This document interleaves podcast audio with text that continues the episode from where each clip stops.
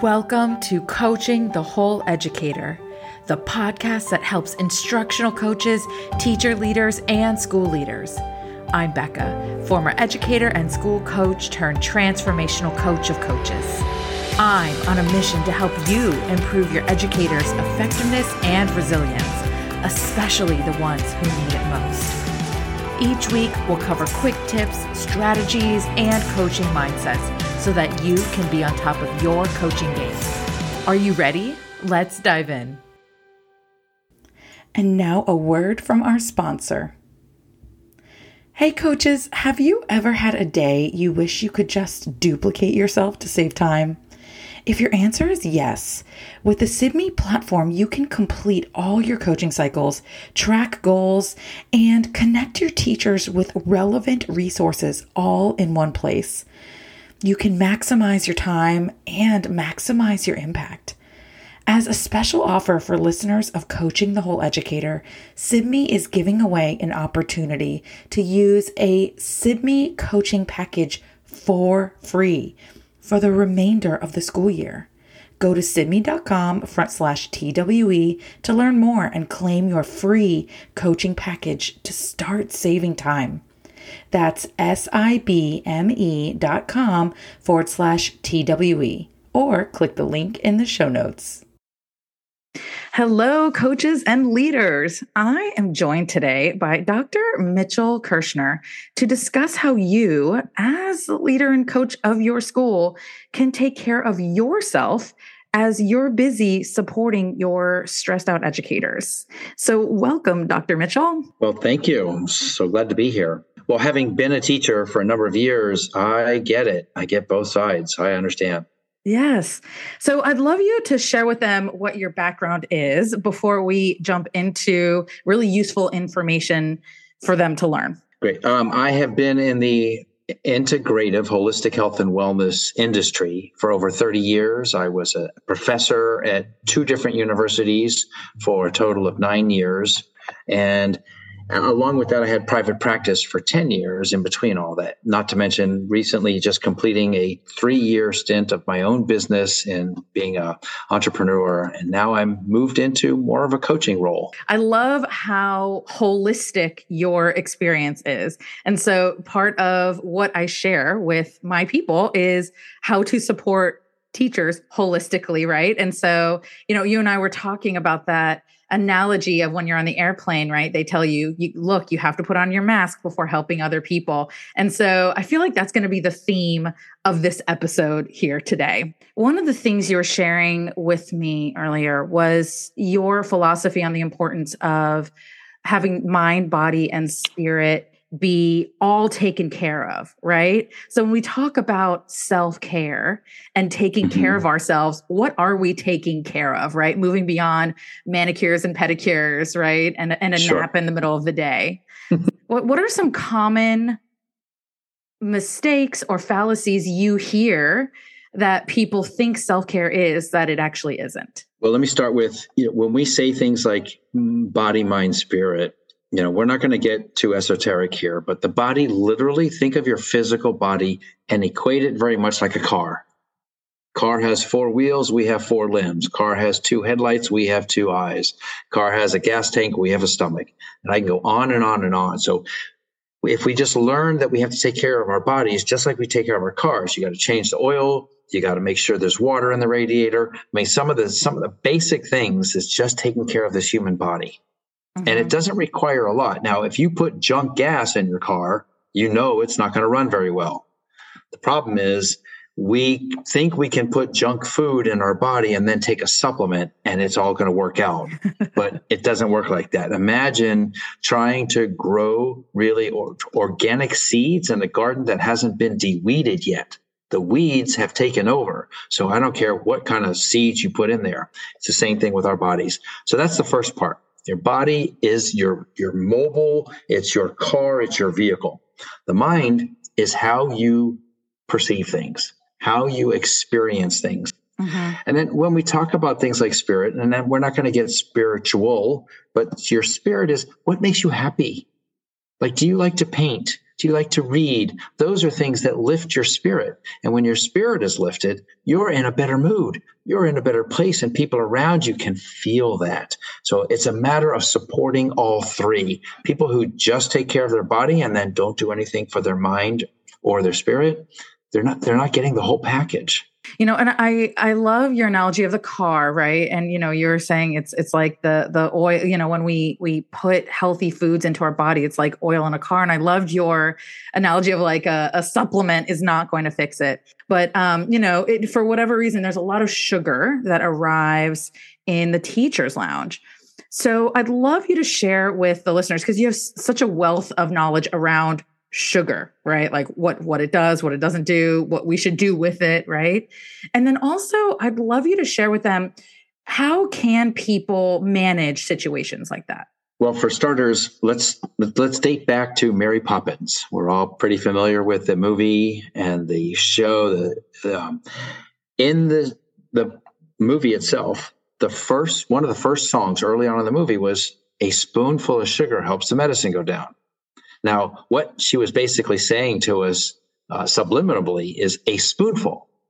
I don't know if you know this, but in today's world, with all the places that they put sugar and, and all the different names that they call it because they slightly vary it, sugar has approximately 58 to 63 different names that it can go by and it's put in every i mean it, it's it's put into all kinds of sauces and creams and uh, mixes and you know wherever wherever because we have become addicted to it. So it's not the spoonful of sugar that's the problem becca. It's the average american is taking in 27 teaspoons a day. Mm-hmm. that becomes a problem. Yeah. so why do you think it's okay for our bodies?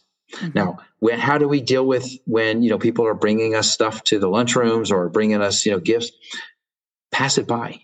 If you know that something's going to come in I always say, have something handy. Have your first aid snack ready to go. You know, have it be handy to you, whether it's some trail mix or some, you know, some dried fruit, or you know, like you got to take care of yourself. Mm-hmm. Uh, you know, coming back to that airplane analogy, mm-hmm. why not take care of yourself? Because again, put that oxygen mask on yourself first and then help everybody else. Mm-hmm. I want to share a quick story. Uh, one of the reasons that really motivated me to do this uh, episode was I was recently presenting at a conference, and um, I, my session was on how to support stressed out teachers. And an assistant principal came up to me and she said, Becca, you know, it's really great information you shared with me.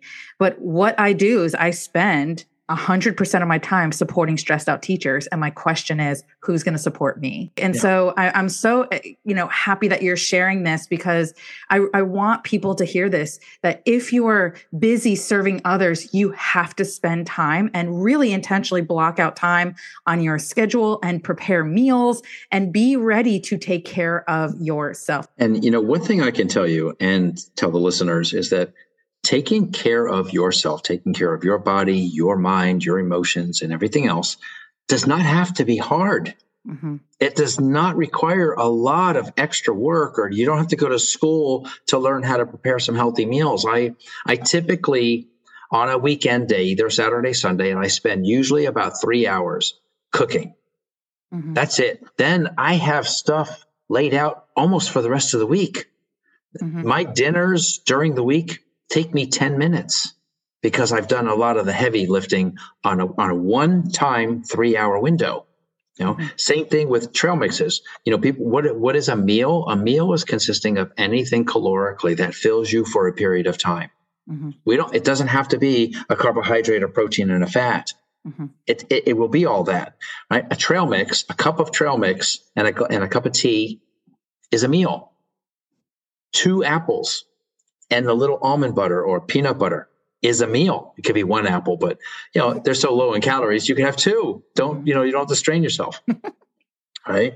You don't have to, and that's the other thing. Today, in today's world, you don't have to go without. You just have to learn how to replace. Mm-hmm. Yeah. I like yeah. to use I like to use the soda analogy real quick, right? So instead of the soda, you buy a bottle of seltzer or club club soda or Perrier or whatever, and then you buy I like to say organic juice and then you mix your own.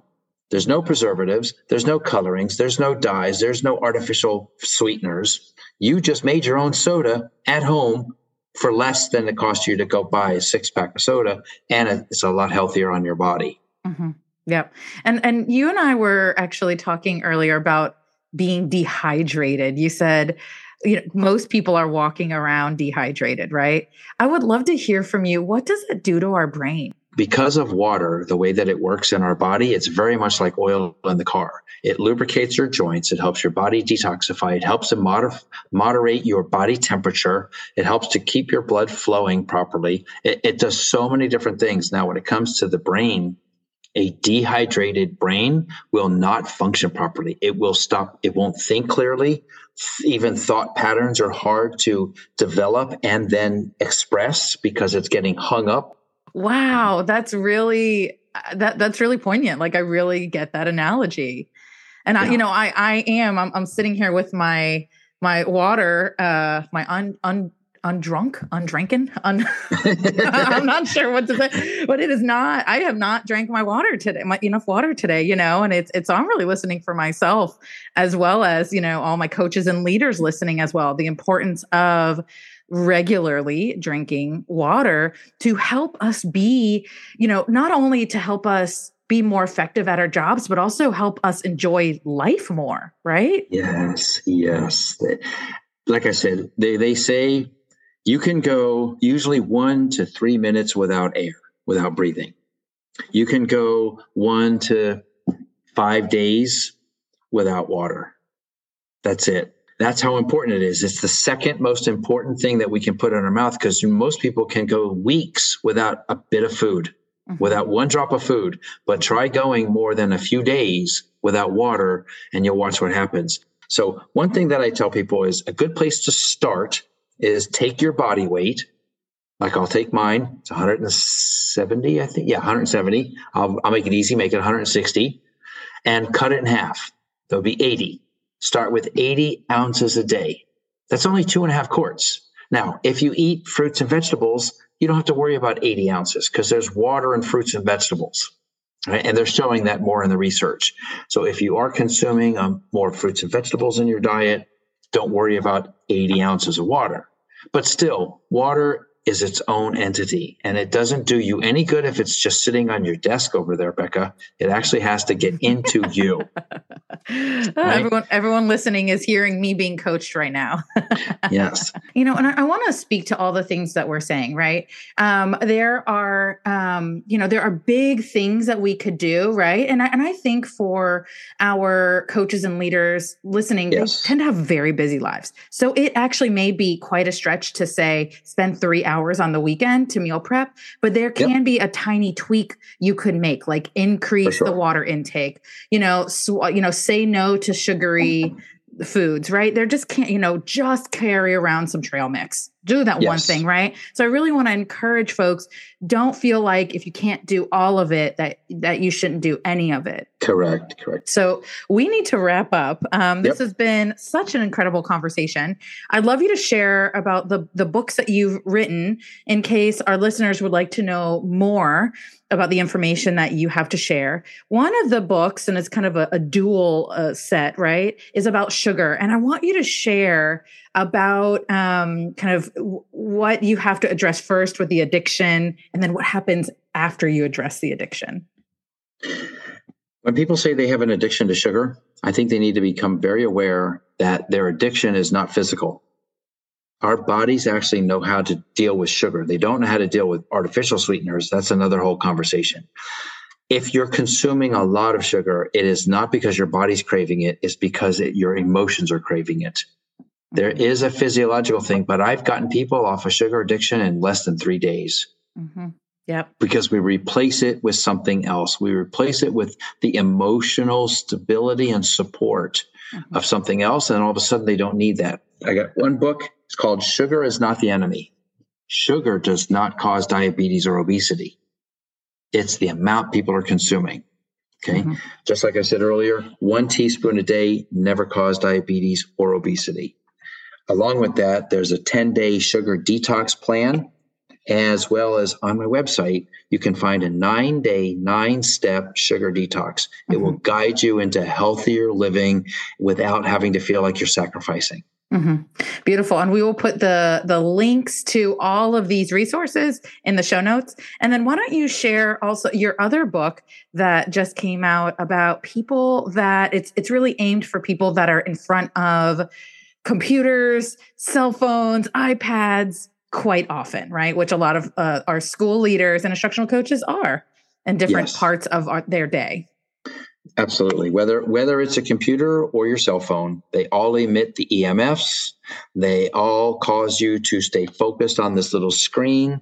They put out blue light, which there's all kinds of research coming out about blue light and the effects on the melatonin and the pineal gland, uh, sleep disturbances, appetite uh, arrays, mood swings disorders, all of this as a, as opposed to that screen time is what we call it, right? So how much time are you spending in front of any kind of a screen? So I came out with a book. It's I know it, the title is a little bit misleading. It's called Working from Home: How to Staying Healthy While at Your Computer. But it doesn't it doesn't mean just your computer. It also gives you tips and techniques for how to prevent these injuries, these illnesses, these issues, carpal tunnel, migraine headaches and of course sleep disturbances because of the blue light coming off our, all of our devices. All of that you can find available at the website. You can get the book there. You get other resources there. So it has been a pure pleasure having you on the podcast. I know I've learned a ton, uh, getting coached myself, you know, and sometimes knowledge isn't the thing, right? Sometimes we, even though we know we need to be hydrated, that's not even, you know, there's a mindset that keeps us from actually taking the action that we know is best for us. And that's when we hire a coach.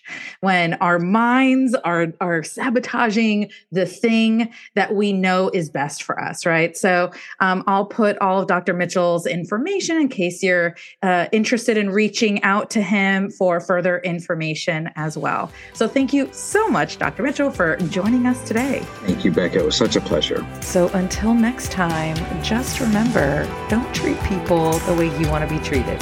Treat them how they want to be treated. Take care.